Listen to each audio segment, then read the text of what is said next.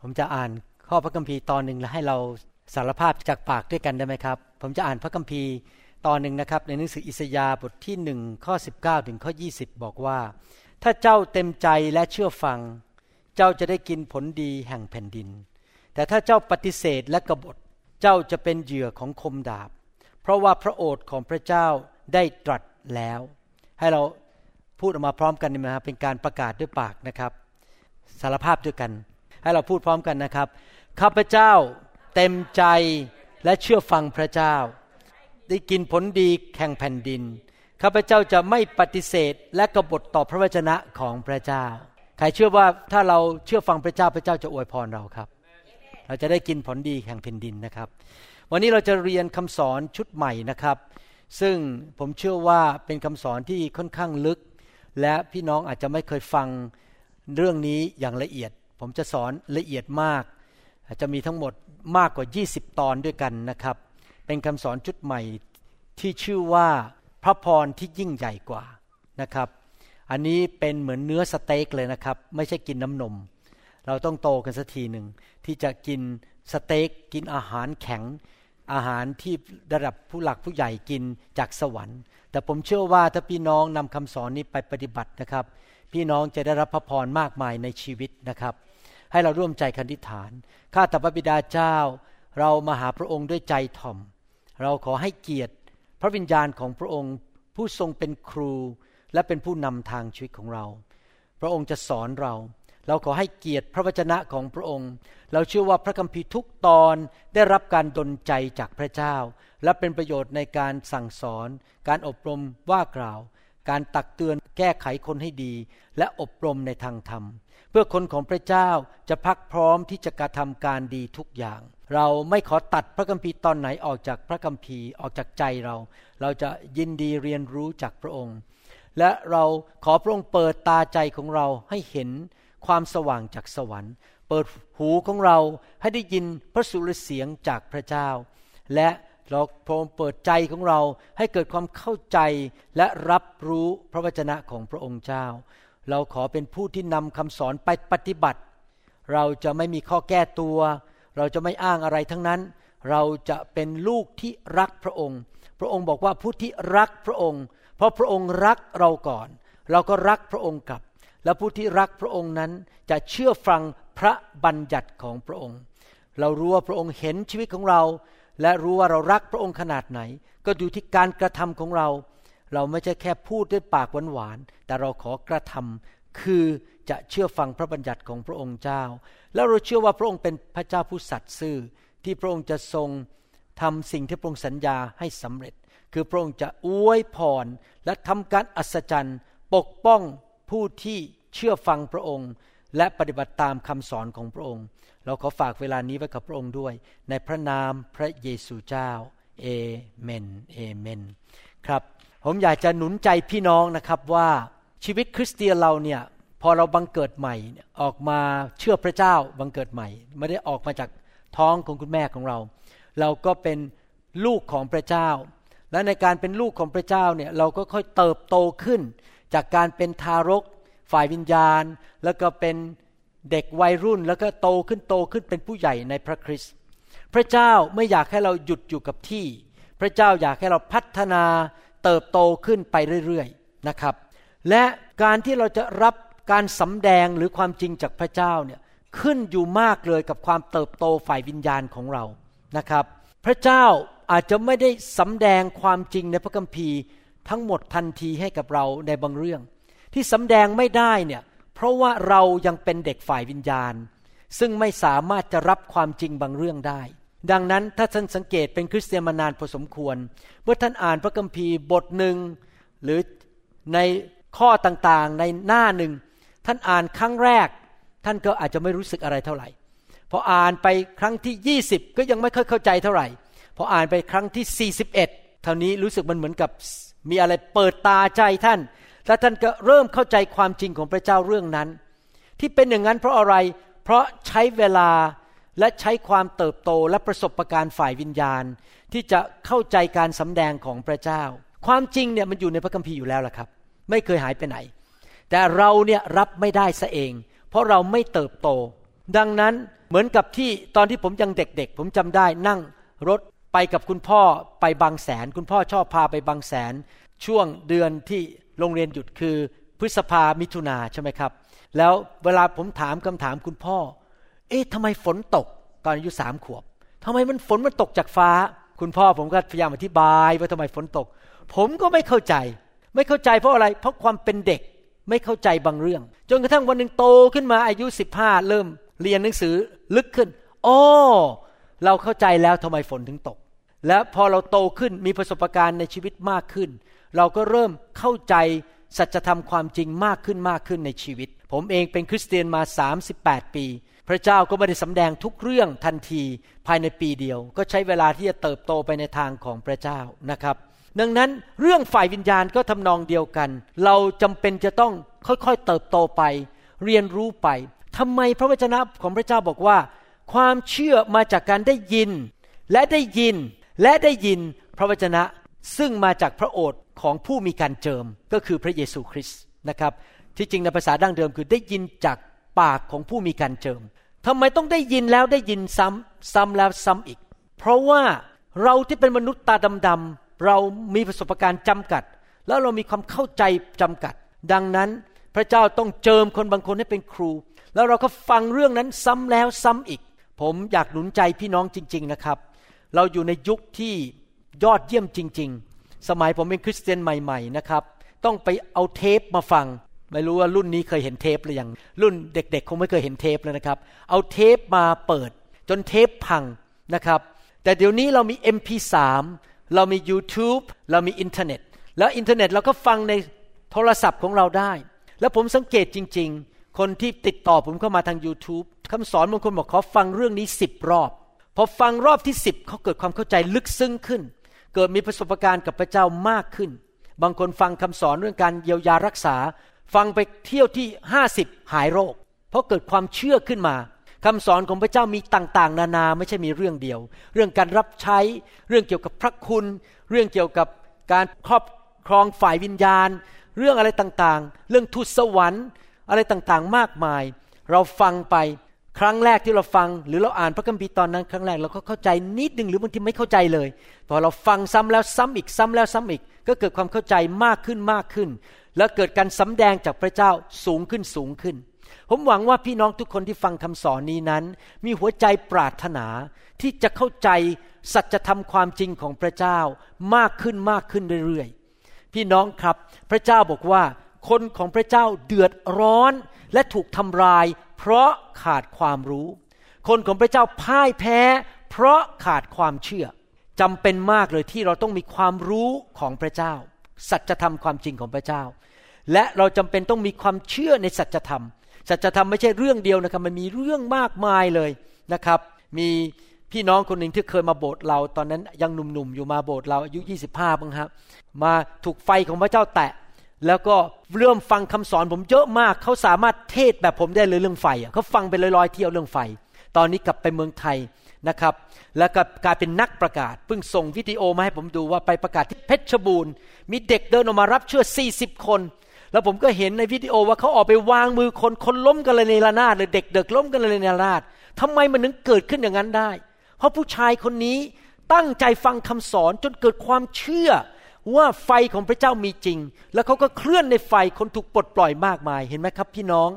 ความเชื่อมาจากการได้ยิน และเอาจริงเอาจังกับพระวจนะของพระเจ้าจริง ๆ ในหนังสือกิจการบทที่ 20 ข้อ 35 พระคัมภีร์บอกว่าข้าพเจ้าได้วางแบบอย่างไว้ให้แก่ท่านทุกอย่างแล้ว อาจารย์เปาโลบอกเขาเป็นแบบอย่างให้พี่น้อง ให้เห็นว่าโดยทำงานเช่นนี้ควรที่จะช่วยคนที่มีกำลังน้อยและลึกถึง พระวาทะของพระเยซูเจ้า ซึ่งพระองค์ตรัสว่าการให้เป็นเหตุให้มีความสุข ผมก็ไม่เข้าใจว่าภาษาไทยมักจะแปลว่าความสุข ที่จริงไม่ใช่ความสุขนะครับ การให้เป็นพระพรมากยิ่งกว่าการรับ พระพรที่ยิ่งใหญ่กว่าในชีวิตของเราคือการให้นั่นเอง หลายคนบอกว่าฉันอยากรับเยอะๆ ถ้าฉันยิ่งรับมาก ฉันจะมีพระพรมากไม่ใช่นะครับ พระคัมภีพูดตรงข้ามบอก การให้เป็นพระพรที่ยิ่งใหญ่ มากกว่าการรับ ภาษาอังกฤษใช้คำว่า it is more blessed to give than to receive ในคำสอนชุดนี้ที่ผมจะสอนไปประมาณ 20 ถึงมากกว่า 20 ครั้งนั้น เราจะพูดถึงเรื่องการถวายหรือการให้นานาชนิดอย่างละเอียดมากๆ เราจะเรียนอย่างละเอียดมากว่ามีการให้อะไรบ้าง และการให้ให้อย่างไรตามหลักของพระวจนะของพระเจ้า ก่อนที่เราจะเข้าไป คำสอนวันนี้ผมอยากจะอ่านในหนังสือหนึ่งเปโตรบทที่สองข้อห้าบอกว่า และพวกท่านเองเป็นดั่งศิลาที่มีชีวิต พวกท่านก็คือคริสเตียนทั้งหลาย พวกเราเนี่ยเป็นศิลาที่มีชีวิต ไม่ใช่ศิลาที่ตายแล้ว จงรับการสร้างขึ้นเป็นพระนิเวศฝ่ายวิญญาณ พระเจ้าบอกว่าเราเป็นหินแต่ละก้อนมารวมกันถูกสร้างขึ้นมาเป็นพระนิเวศหรือพระวิหารของพระเจ้าฝ่ายวิญญาณ ผมเป็นคนที่เชื่อมากเรื่องการสร้างคริสตจักรของพระเจ้า ผมเชื่อว่าถ้าเรานำคนรับเชื่อต้องพามาคริสตจักร ไม่ใช่ปล่อยเขาอยู่คนเดียวข้างนอก ทุกคนต้องเข้ามาอยู่ในคริสตจักรของพระเจ้า ต้องเป็นก้อนหินก้อนนั้น ซึ่งยังมีชีวิตและมีส่วนในคริสตจักรของพระเจ้า เพื่อเป็นปุโรหิต พระเจ้าบอกว่าให้เราเป็นปุโรหิตบริสุทธิ์ก็คือแยกชีวิตไว้เพื่อรับใช้พระเจ้า ไม่ใช่แค่ผมหมอวรุณนะครับ ทุกคนเป็นปุโรหิตหมด เพื่อถวายเครื่องบูชาฝ่ายวิญญาณ อันเป็นที่ชอบพระทัยของพระเจ้า โดยทางพระเยซูคริสต์พระคัมภีร์พูดชัดเจนว่าพระเจ้าปรารถนาให้คริสเตียนทุกคนนั้น เป็นปุโรหิตของพระเจ้าในยุคนี้ เป็นปุโรหิตที่ถูกแยกออกมาจากโลก และบริสุทธิ์เพื่อทำการบางอย่างเพื่อพระเจ้า พอผมมาเชื่อพระเจ้าได้แค่ ไม่กี่เดือนผมก็ถวายตัวรับใช้พระเจ้าในคริสตจักรแบปทิสต์ที่เมืองจันทบุรี ผมยอมเป็นปุโรหิต แม้ว่าอาชีพผมจะเป็นหมอผ่าตัดสมอง แต่ผมยอมเป็นผู้รับใช้พระเจ้า พระคัมภีร์บอกว่าในหนังสือวิบรณ์บอกว่า เราถูกสร้างให้เป็นกษัตริย์ และเป็นปุโรหิตของพระเจ้า we are kings and priests unto the Lord เราเป็นกษัตริย์คำว่ากษัตริย์ไม่ได้หมายความว่าเราเป็นยึด เมืองแล้วก็ขึ้นไปนั่งอยู่บนบัลลังก์แล้วเป็นกษัตริย์ไม่ใช่นะคำว่ากษัตริย์หมายความว่า เรามีสิทธิอำนาจอยู่ในโลกนี้ ที่จะสามารถสั่งสิ่งต่างๆ ที่มารบกวนชีวิตเราออกไปจากชีวิต หรือสั่งสิ่งที่ไม่ดีออกไปจากชีวิตของเราได้ เรามีสิทธิอำนาจอยากหนุนใจ ให้พี่น้องไปฟังคำสอนชุดนี้เรื่องเกี่ยวกับการครอบครองในชีวิตโดยทางพระเยซูคริสต์ผมขอร้องนะครับ ขอร้องไหว้เลยครับเนี่ยขอร้อง อย่าใกล้เกลือกินด่าง เรามีคำสอนดีๆ เยอะมากที่พระเจ้าทำงานในชีวิตของผม แต่ว่าคนเขาฟังกันทั่วโลก บางเรื่องนี่ผมลงไปใน YouTube เท่านั้นเอง ไม่กี่วันฟังไปแล้วหมื่นคน แต่ผมสงสัยว่าแล้วพพี่น้องที่นิวโฮปฟังกันบ้างหรือเปล่านะครับ มีเรื่องหนึ่งผมลงไปไม่ถึงสามวันฟังไปแล้วห้าพันคน และพี่น้องที่นิวโฮปได้ใช้ประโยชน์อันนั้นหรือเปล่า ผมก็สงสัยเหมือนกัน ผมถึงขอร้องถ้า ถ้าท่านเป็นพระนักกราบเลยนะครับ ขอร้องว่า please รับพระวจนะของพระเจ้าเข้าไปในชีวิตที่เราเตรียมไว้ และท่านจะมีชัยชนะจริง ๆนะครับ และนอกจากนั้นเราเป็นปุโรหิตของพระเจ้า เราจะรู้ได้ยังไงว่าปุโรหิตต้องทำหน้าที่อะไรบ้าง ในพระวิหารของพระเจ้า เราต้องกลับไปศึกษาพระคัมภีร์เก่า พระคัมภีร์เก่าได้พูดถึงปุโรหิตที่อยู่ในพระวิหาร แล้วก็บอกว่าพระเจ้าได้ให้หน้าที่กับปุโรหิตเรานั้นเป็นอย่างไร หนังสือพระคัมภีร์เก่า เป็นภาพของสิ่งที่จะเกิดขึ้นในสมัยนี้ซึ่งเป็นยุคของพันธสัญญาใหม่ เราไม่ได้เป็นปุโรหิตแบบสมัยอาโรนอีกแล้ว แต่มีลักษณะจากสมัยนั้นมาถึงสมัยนี้ว่า เขาทำอะไร เราก็จะทำในสิ่งต่างๆ เป็นภาพฝ่ายวิญญาณคล้ายๆกัน และหน้าที่อันหนึ่งที่สำคัญของปุโรหิตในยุคนั้น ก็คือมีหน้าที่ถวายเครื่องบูชา offerings sacrificial offering ถวายเครื่องบูชาให้แก่พระเจ้า ในยุคนั้นเมื่อชาวอิสราเอลมาที่พระวิหารเขาก็จะเอาสัตว์มา แล้วปุโรหิตก็จะเผาสัตว์เหล่านั้น เป็นเครื่องสันติบูชา เป็นเครื่องบูชาไทยบาป เป็นเครื่องเผาบูชา หน้าที่ของปุโรหิตคือ ถวายเครื่องบูชาที่คนของพระเจ้าเอามาที่พระวิหารและถวายให้แก่พระเจ้า ดังนั้นหน้าที่ที่สำคัญอันหนึ่งของปุโรหิตก็คือ มีหน้าที่ที่ถวายเครื่องบูชาให้แก่พระเจ้า และเราในยุคนี้เราซึ่งถูกเรียกว่าเป็นโปโลหิตในยุคนี้ ก็มีหน้าที่ที่จะถวายเครื่องบูชาให้แก่พระเจ้าเหมือนกัน ในยุคนี้ในยุคพระคัมภีร์ใหม่นี้ เราทั้งหลายเป็นโปโลหิตที่ศักดิ์สิทธิ์ หรือบริสุทธิ์ของพระเจ้าเช่นกัน และเราก็เอาเครื่องบูชามาถวายให้แก่พระเจ้า หน้าที่สำคัญของคริสเตียนทุกคนคือต้องเรียนรู้และเข้าใจให้ได้ว่า เราจะเป็นปุโรหิตได้อย่างไร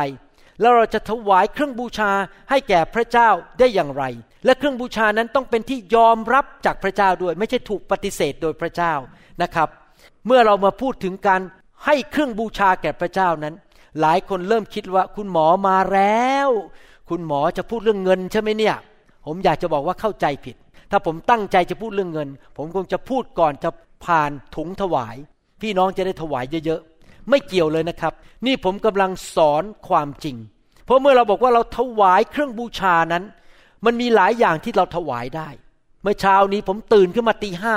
มาอ่านคำสอน ทุกคำสอนที่ผมสอนนั้น ผมจะอ่านสามรอบ ผมเขียนคำสอนนี้เมื่อประมาณหนึ่งปีมาแล้ว และก่อนสอนผมจะมาอ่านทวน แล้วก็ใคร่ครวญสามรอบ คืนวันศุกร์ถึงเช้าวันเสาร์หนึ่งรอบบ่ายวันอาทิตย์บ่ายวันเสาร์หนึ่งรอบ เช้าวันอาทิตย์ผมจะตื่นขึ้นมาประมาณตีห้าหรือหกโมงเช้ามานั่งอ่านรอบที่สามก่อน ที่จะแต่งตัวมาโบสถ์การที่ผมตื่นมาอ่านคำสอน ผมถวายเครื่องบูชาให้แก่พระเจ้า ไม่ใช่เรื่องเงินเท่านั้น การที่ผมบินไปที่ยุโรป บินไปประเทศไทย และอดหลับอดนอนอยู่บนเครื่องบิน ผมถวายเครื่องบูชาให้แก่พระเจ้า แต่แน่นอนส่วนหนึ่งในการถวายเครื่องบูชาก็คือเรื่องการถวายทรัพย์สมบัติของเรา เป็นส่วนหนึ่งส่วนใหญ่สำหรับการดำเนินชีวิตอยู่ในโลกนี้ของเรา เราถวายทรัพย์ เราถวายเวลาความสามารถเราถวายสิ่งต่างๆ ในชีวิตเพื่อสร้างคริสตจักรของพระเจ้า ดังนั้นหลายคนพอฟังเรื่องนี้ก็รู้สึกว่าอาจจะไม่ค่อยพอใจผมว่า โอ้คุณหมอนี่คงจะมาพูดเรื่องเงินแล้ว แต่ไม่ใช่เรื่องเงินนะครับ อย่าเข้าใจผิด ผมไม่ได้มาเรียรายเงิน ผมไม่ได้ปรารถนาเงินอะไรจากท่าน ผมอยากให้ท่านดำเนินชีวิตกับพระเจ้าแบบที่ถูกต้อง พระเจ้ายอมรับและพระเจ้าพอพระทยัยใครอยากให้คุณพ่อในสวรรค์ยอมรับเราบ้าง ใครอยากให้พระเจ้าในสวรรค์พอพระทัยในชีวิตของเราบ้าง ผมไม่อยากให้พระเจ้าเมินหน้าหนีจากเราไป หลายสิ่งที่เราทำในคริสตจักรในโลกนี้หลายคริสตจักรนั้นทำไปตามประเพณี แต่ไม่ได้ทำตามพระวจนะของพระเจ้า ดังนั้นพระเจ้าถึงสั่งให้ผมมาสอนพระวจนะ เพื่อต่อไปนี้คริสตจักรของคนไทยคนลาว จะถวายเครื่องบูชาตาม หลักการของสวรรค์ที่อยู่ในพระวจนะ ไม่ใช่ตามประเพณี ไม่ใช่ตามที่มนุษย์ทำกัน หรือตามสิ่งที่คนไทยทำมาในอดีต ในคริสตจักรเราไม่มีการทำบุญเพื่อซื้อพระเจ้า การทำบุญไม่ใช่เรื่องของคริสเตียน เราถวายเพราะเรารักแล้วเราเชื่อพระเจ้าไม่ใช่ เราไปซื้อพระเจ้าไม่ได้มันเอาเงินไปทำบุญไปซื้อพระเจ้าไม่ได้ จริงไหมครับดังนั้นความจริงเรื่องนี้จะทำให้เราเป็นไทย จะทำให้เราดำเนินชีวิตที่ถูกต้อง และพระเจ้านั้นทรงยอมรับชีวิตของเรา ผู้ที่พระเจ้ายอมรับมาก ก็มีความโปรดปรานมาก อยากหนุนใจจริง ๆ ให้ไปฟังคำสอนชุดที่ชื่อว่า พระคุณอันยิ่งใหญ่ และไปดูว่าคนแต่ละคนในพระคัมภีร์ รับพระคุณอันยิ่งใหญ่ได้อย่างไร พระเจ้าให้พระคุณพิเศษกับคนบางคน เพราะเขามีจิตใจพิเศษบางอย่าง ซึ่งเราจะต้องมี นะครับแน่นอนพระเจ้าให้พระคุณกับคนทั่วโลกคือพระเยซูตายทุกคน แต่ว่าไม่ใช่ทุกคนได้รับพระคุณอันยิ่งใหญ่ แบบกษัตริย์ดาวิดแบบโยเซฟ แบบนางมารี แบบนางเอสเตอร์ แบบนางรูธหรือเปโตรหรือเปาโล ไม่ใช่ทุกคนได้ ดังนั้นอยากจะหนุนใจพี่น้องให้ไปเอาความจริงเรื่องนี้เข้ามาในชีวิตนะครับ ถ้าในพระคัมภีร์พูดถึงเรื่องบางเรื่อง ความจริงบางเรื่อง 20 ครั้งในพระคัมภีร์ ท่านคิดว่าพระเจ้าเห็นว่าเรื่องนั้นสำคัญไหมครับ ถ้าพระเจ้าพูดถึงบางเรื่องในพระคัมภีร์ห้าสิบครั้งสำคัญไหมครับ ถ้าพระเจ้าพูดถึงบางเรื่องร้อยครั้งห้าร้อยครั้ง มันสำคัญไหม ในสายตาของพระเจ้าสำคัญจริงไหม อยากจะถามว่า แล้วถ้าพระเจ้าพูดถึงบางสิ่งมากกว่าพันครั้งในพระคัมภีร์ มันสำคัญไหมครับ เรื่องการถวายเครื่องบูชาให้แก่พระเจ้า ถูกกล่าวในพระคัมภีร์มากกว่าพันครั้ง มากกว่าคำว่าพระคุณซะอีก มากกว่าคำว่าคำความโปรดปรานของพระเจ้าซะอีก มากกว่าคำว่าความรอดซะอีก มากกว่าพันครั้งที่พระเจ้าบอกว่ามีการถวายให้แก่พระเจ้า ว้าว แสดงว่าคำสอนเรื่องนี้ในชุดนี้สำคัญมากนะครับ เป็นเรื่องที่เราจะต้องเข้าใจนะครับ เหตุผลที่คนจำนวนหนึ่งไม่อยากฟังคำสอนเรื่องนี้ เพราะอะไรรู้ไหมครับ เพราะว่าเขาขาดความรู้ เขาไม่เข้าใจพระคัมภีร์สองก็เพราะว่าเขา ไม่ได้รักพระเจ้าจริงๆสามเขาไม่อยากผูกพันตัวกับพระเจ้ามาก ขอเป็นคริสเตียนแบบครึ่งโลก ครึ่งพระเจ้าวันอาทิตย์ก็รักพระเจ้า แต่พอวันจันทร์ถึงวันศุกร์เขาขอไปเสวยสุขไปเล่นการพนันไปทำอะไรสนุกสนุกหัวใจเขาไม่ได้ผูกพันตัวกับพระเจ้าร้อยเปอร์เซ็นต์จำได้ไหมครับว่า พระเจ้าบอกว่ายุคสุดท้าย พระเจ้าจะกลับมาหาคริสตจักรที่เป็นเจ้าสาวที่หลงรักพระเยซูสุดใจ พระคัมภีร์บอกว่า ในยุคสุดท้ายจะมีหญิงแพทย์สยา หญิงแพทย์สยาที่ภาษาอังกฤษเรียกว่า harlot H A R L O T harlot ก็คือคริสเตียนที่อยู่ในคริสตจักรแต่รักโลกมากกว่าพระเจ้า ถ้าท่านรักโลกมากกว่าพระเจ้า ท่านเป็นหญิงแพทย์สยา และท่านไม่ได้เป็นเจ้าสาวของพระคริสต์ ผมอยากเป็นเจ้าสาวของพระคริสต์ผมอยากให้พระเยซูกลับมาเชิญผมเข้าไปในพิธีแต่งงาน และเฉลิมฉลองด้วยกัน ผมไม่อยากอยู่นอกประตู ผมอยากอยู่ข้างในงานแต่งงานของพระเยซูเอเมนไหมครับ ผมอยากหนุนใจคริสเตียนทุกคนที่เป็นลูกแกะที่ผมดูแล ให้ตัดสินใจเป็นหญิงพรมจารี ซึ่งเป็นเจ้าสาวของพระคริสต์รักพระเจ้าสุดใจ และผู้ที่รักพระเจ้าสุดใจแบบนั้น เพราะว่าพระเจ้ารักเขาก่อน เราอ้างอยู่เสมอว่าพระเจ้ารักเราจริงไหมอยากจะถามกลับว่าแล้วท่านรักพระเจ้าหรือเปล่า แล้วถ้าท่านรักพระเจ้าสุดใจ ท่านจะสนใจอยากรู้ทุกสิ่งทุกอย่างที่พระเจ้าพูดในพระคัมภีร์ว่าพระเจ้าจะสอนฉันว่าอะไร อยากจะศึกษาอยากจะเข้าใจ อยากจะรู้ เพื่อเอาใจพระบิดาของเราจริงไหมครับ ในพระคัมภีร์นั้นมีข้ออ้างมีพระคำที่พูดถึงการถวายเครื่องบูชาแก่พระเจ้ามากกว่าพันครั้ง แสดงว่าอะไรรู้ไหมครับ แสดงว่า การสำแดงความจริงเรื่องนี้สำคัญมากๆ เป็นเรื่องยิ่งใหญ่อยู่ในหัวใจของพระเจ้า และผมขอบคุณพระเจ้าว่า เราจะมาเริ่มเรียนเรื่องนี้กันแล้ว คนไทยทั้งหลาย คนลาวทั้งหลาย และคนเขมรที่พูดภาษาไทยได้ เราจะเรียนกันว่าสิ่งนี้ที่สำคัญในหัวใจของพระเจ้ามันเป็นอย่างไร แล้วเราจะได้ทำในสิ่งที่ถูกต้อง และเป็นที่พอพระทัยถวายแด่พระเจ้า ในคำสอนตอนนี้ผมจะพูดถึงการถวาย เครื่องบูชาหรือการถวายให้กับพระเจ้า อันแรกสุดที่เกิดในพระคัมภีร์ การถวายครั้งแรกสุดที่เกิดในพระคัมภีร์ ซึ่งถูกบันทึกไว้ในหนังสือปฐมกาลบทที่สี่อยู่ในพระวจนะของพระเจ้า ก่อนที่ผมจะอ่านพระวจนะตอนนั้น อยากจะอธิบายอะไรนิดนึงนะครับ ว่าเครื่องถวายบูชาคืออะไร เครื่องถวายบูชา ภาษาไทยเนี่ยฟังแล้วมันค่อนข้างศาสนามากเลยถวายบูชา แต่ที่จริงแล้ว คำว่าเครื่องถวายบูชาเพราะภาษาไทยใช้คำราชาศัพท์ ที่จริงแล้วก็คือในภาษากรีกและภาษาฮีบรูคือ สิ่งที่เราให้แก่อีกคนหนึ่ง เป็นของขวัญ หรือเป็นสิ่งที่ให้แก่อีกคนหนึ่ง โดยไม่คิดอะไรตอบแทน ให้เป็นกิฟต์ภาษาอังกฤษบอก เป็นกิฟต์เป็น present นะครับ เป็นกิฟต์เมื่อวานนี้ ผม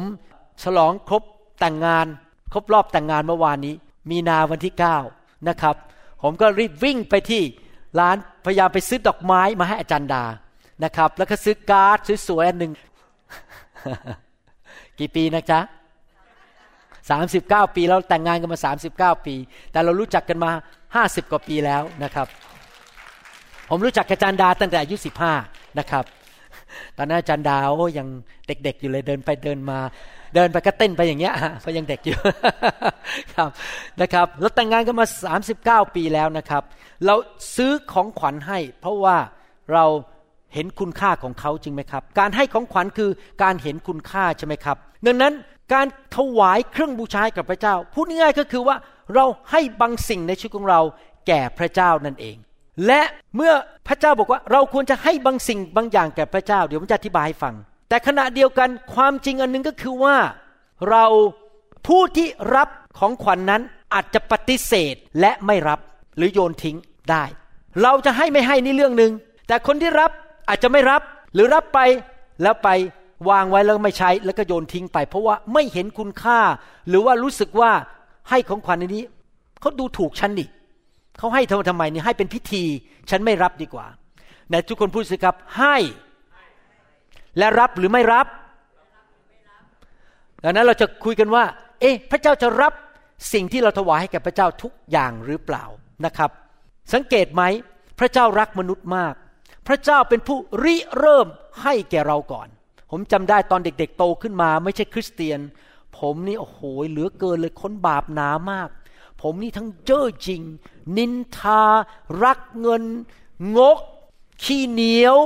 ขี้บน มองโลกในแง่ร้าย ชอบดา่าผมนี่นะครับสละเอลอวอลมากๆเลยครับ ตอนที่ยังไม่เป็นคริสเตียนนะครับ แบบว่ารู้ไหมผมผมเนี่ยเสียเพื่อนชั้นชั้นเรียนที่โรงเรียนอสมชัญในยุคนั้น เพื่อนผมมีในชั้นประมาณห้าสิบกว่าคน ทุกคนเลิกคบผมหมดเลย ขอบคุณพระเจ้ายังมีคนหนึ่งที่คบผมอยู่กับอาจารย์ดาเขายกโทษให้ผม ผมแย่มากๆ แต่พระเจ้าทรงให้ของขวัญแก่ผม ทั้งที่ผมไม่ควรได้รับ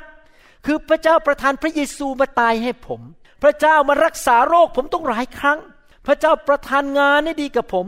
ส่งคนไข้ดีๆเข้ามา พระเจ้าประทานพระคุณให้ผมได้มาเรียนต่ออเมริกา พระเจ้าให้ให้ให้พระเจ้าเป็นผู้ให้และเป็นผู้ให้ที่ใจกว้างขวางมาก ให้ดอกไม้สวยๆให้เราดู ให้ฝนตกแก่เรา จริงไหมครับ ให้ภูเขางามๆให้เราดู ให้เราได้ไปชมปลาไปไว่ายน้ำพระเจ้าให้เราทุกอย่าง แต่ความจริงก็คือว่าไม่ใช่ทุกคนในโลกรับของขวัญจากพระเจ้า มนุษย์มากมายในโลกปฏิเสธของขวัญจากพระเจ้า มนุษย์มากมายในโลกไม่อยากรับการรักษาโรคจากพระเจ้า ไม่อยากรับสิ่งดีจากพระเจ้า บอกไม่เอาไม่เอาไม่เอา ฉันจะช่วยตัวเอง ฉันจะทำของฉันเอง เพราะอะไรเพราะขาดความรู้บ้าง หรือเพราะดื้อดึงบ้าง หรือเพราะความเย่อหยิ่งจองหองบ้าง หรือเป็นเพราะความที่ไม่เข้าใจบ้างอย่างนี้เป็นต้น สำหรับผมนะครับ ผมขอรับทุกอย่างจากพระเจ้า พระเจ้าให้ของดีอย่างเดียว พระเจ้าไม่เคยให้ของไม่ดีแก่เรา จริงไหมครับ แต่เป็นไปได้ไหมว่าที่คริสเตียนถวายอะไรให้แก่พระเจ้า แล้วพระเจ้าปฏิเสธและไม่รับ ให้เราดูหนังสือมาราคีบทที่หนึ่งข้อ13 บอกว่า พระยาเวจอมทัพตรัสว่า เจ้ากล่าวว่านี่เป็นภาระหนัก แล้วเจ้าก็ทำฮึดฮัดกับเราแหม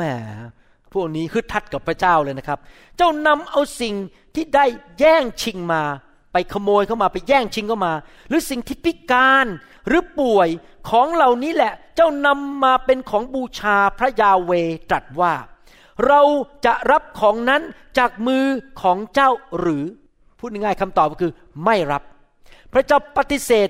สิ่งเหล่านี้ที่เขาถวายกับพระเจ้า เพราะเขาไปขโมยมา เอาของขโมยมาให้พระเจ้า เอาของที่ขาหักแล้ว หูขาด เอาของที่เหลือเดนแล้ว ไม่อยากใช้แล้ว ตอนนี้จะไปซื้อคอมพิวเตอร์เครื่องใหม่ เอี่ยมไอ้คอมพิวเตอร์นี้ใช้มาห้าปี เอาไปให้โบสถ์เอาไปให้พระเจ้า ของเหลือเดนเอาไปให้พระเจ้า แต่ของดีเก็บไปใช้กับตัวเอง พระเจ้าเราไม่รับสิ่งนี้ เพราะเจ้าดูถูกเราและเจ้าไม่ได้ให้เกียรติเราเท่าที่ควร นั้นคำถามว่าพระเจ้ารับของถวายจากทุกคนทุกอย่างไหมคำตอบคือไม่รับ ที่จริงแล้วฟังดีๆนะครับ พระเจ้าไม่ต้องการอะไรจากเราเลย พระเจ้ารวยมาก เป็นเจ้าของโลกและจักรวาล เป็นผู้สร้างดวงอาทิตย์ เงินที่เราให้เนี่ยนิดหน่อยเอง แต่ว่ามันไม่ใช่เรื่องเงิน มันไม่ใช่เรื่องของที่เราให้ มันเป็นเรื่องของใจ พระเจ้าอยากดูใจของเรา ผมประทับใจลูกสาวมาก ลูกเขยกำลังจะเรียนจบหมอนะครับ แล้วจะย้ายมาอยู่แถวนี้ แล้วมีคำพูดหนึ่งที่พูดออกมา แล้วเราชื่นใจมาก ลูกสาวคนที่สองบอกว่า พ่อพอสามีได้งานมีเงินเดือนชัดๆเนี่ย บอกสามีเรียบร้อยแล้วว่า ขอใช้เงินเยอะหน่อยตอนแรก จะพาพ่อแม่ของฉันไปกินข้าว และจะดูแลจะซื้อของขวัญให้พ่อแม่ที่เลี้ยงดูฉันมาตั้งแต่เด็กจนโต ลูกสาวคนโตบอกว่า พ่อแม่ไม่ต้องห่วงนะ ถ้าพ่อแม่แก่ตัวลงไม่มีที่จะอยู่ จะไม่ส่งไปเนอร์ซิ่งโฮมจะให้มาอยู่ที่บ้าน จะดูแลเอง เนี่ยเราเป็นพ่อเป็นแม่เราชื่นใจว่าลูกเห็นบุญคุณของชีวิตเรา ในทำนองเดียวกัน เราเห็นบุญคุณของพระเจ้าไหม ที่ตายให้แก่เราที่ดูแลเราปกป้องเรา ถ้าไม่พระเจ้าไม่ปกป้อง ผมกับจันดาอาจจะตายไปแล้วเดี๋ยวนี้ อาจจะไม่ได้อยู่ในโลกนี้แล้วปัจจุบันจะตายไปแล้วก็ได้ อาจจะป่วยเป็นมะเร็งหรืออะไรตายไปแล้ว เราเห็นบุญคุณของพระเจ้าไหม เรื่องการให้เป็นเรื่องของหัวใจที่เชื่อที่เคารพที่ให้เกียรติ ที่รักที่เห็นคุณค่า และเห็นพระคุณ และอยากจะตอบสนองสิ่งดีที่พระเจ้าทำให้แก่เรา ให้เรามาดูการถวายครั้งแรกที่บันทึกไว้ในพระคัมภีร์ หนังสือปฐมกาลบทที่สี่ข้อหนึ่งถึงห้าบอกว่า ฝ่ายชายนั้นก็คืออาดัมมีเพศสัมพันธ์กับเอวาภรรยาของเขา นางก็ตั้งครรภ์และให้กำเนิดบุตรชื่อคาอิน นางจึงกล่าวว่าฉันได้รับผู้ชายคนหนึ่ง ด้วยความช่วยเหลือจากพระยาเวก็คือเขายกย่องว่าเขามีลูกชาย เพราะพระยาเวประทานให้แก่เขา คือพระเจ้าประทานให้แก่เขา ต่อมานางก็ให้กำเนิดน้องชายของเขาชื่ออาเบล อาเบลเป็นคนเลี้ยงแกะ ส่วนคาอินเป็นคนเพาะปลูก อยู่มาวันหนึ่งคาอินนำพืชผลจากผืนดินมาเป็นของถวายแด่พระยาห์เวห์ คาอินเอาของถวายมาให้แก่พระยาห์เวห์ ส่วนอาเบลก็นำแกะหัวปี แกะที่ดีที่สุดหัวปี จากฝูงและไขมันของแกะมาถวาย พระยาเวฟังดีๆนะครับ พระยาเวพอพระไทยหรือยอมรับอาเบลและของถวายของเขา เวลาพระเจ้ายอมรับของถวายจากเรา พระเจ้ายอมรับเราด้วย พระเจ้าบอกยอดเยี่ยม แต่คาอินกับของถวายของเขานั้น พระองค์ไม่พอพระทัย คาอินก็โกรธยิ่งนัก ก้มหน้าลงพูดง่ายว่าหน้า สีหน้าเสียไม่พอใจโมโหพระเจ้ามาก หนังสือพระคัมภีร์ตอนนี้ได้พูดถึงลูกของอาดัมเอวาสองคนแรก ลูกชายคนโตชื่อคาอิน ลูกชายคนที่สองชื่ออาเบล และคาอินก็มีอาชีพเดียวกับคุณพ่อคือเป็นชาวสวน ปลูกต้นไม้ ปลูกสวนผัก ปลูกสิ่งต่างๆ ส่วนลูกชายคนที่สองที่ชื่ออาเบลนั้น มีอาชีพต่างกับคุณพ่อ คือเป็นผู้เลี้ยงสัตว์ ดูแลฝูงแกะ ฝูงวัวสองคนโตขึ้นมาเป็นผู้ใหญ่ แล้วก็มีอาชีพของตนเอง มีรายได้ของตนเอง มีสิ่งต่างๆ ที่เข้ามาในชีวิต เพราะเขาทำมาหากินนะครับ ต้องเข้าใจนะครับ ในยุคนั้นไม่มีคริสตจักรแบบนี้ ในยุคนั้นไม่มีเสพิบาลแบบผม ในยุคนั้นมีคนอยู่ในโลกเพียงไม่กี่คน เพราะว่าอาดัมเอวาเพิ่งมีลูกไม่กี่คน ไม่รู้มีหลานหรือยังก็ไม่รู้ อาจจะมีอยู่ในโลกไม่ยี่สิบคนก็ไม่รู้ เราก็ไม่รู้ว่ามีกี่คนนะครับ แต่มีน้อยมาก และอยากจะถามว่า ความคิดเรื่องการถวายให้แก่พระเยโฮวามาจากใคร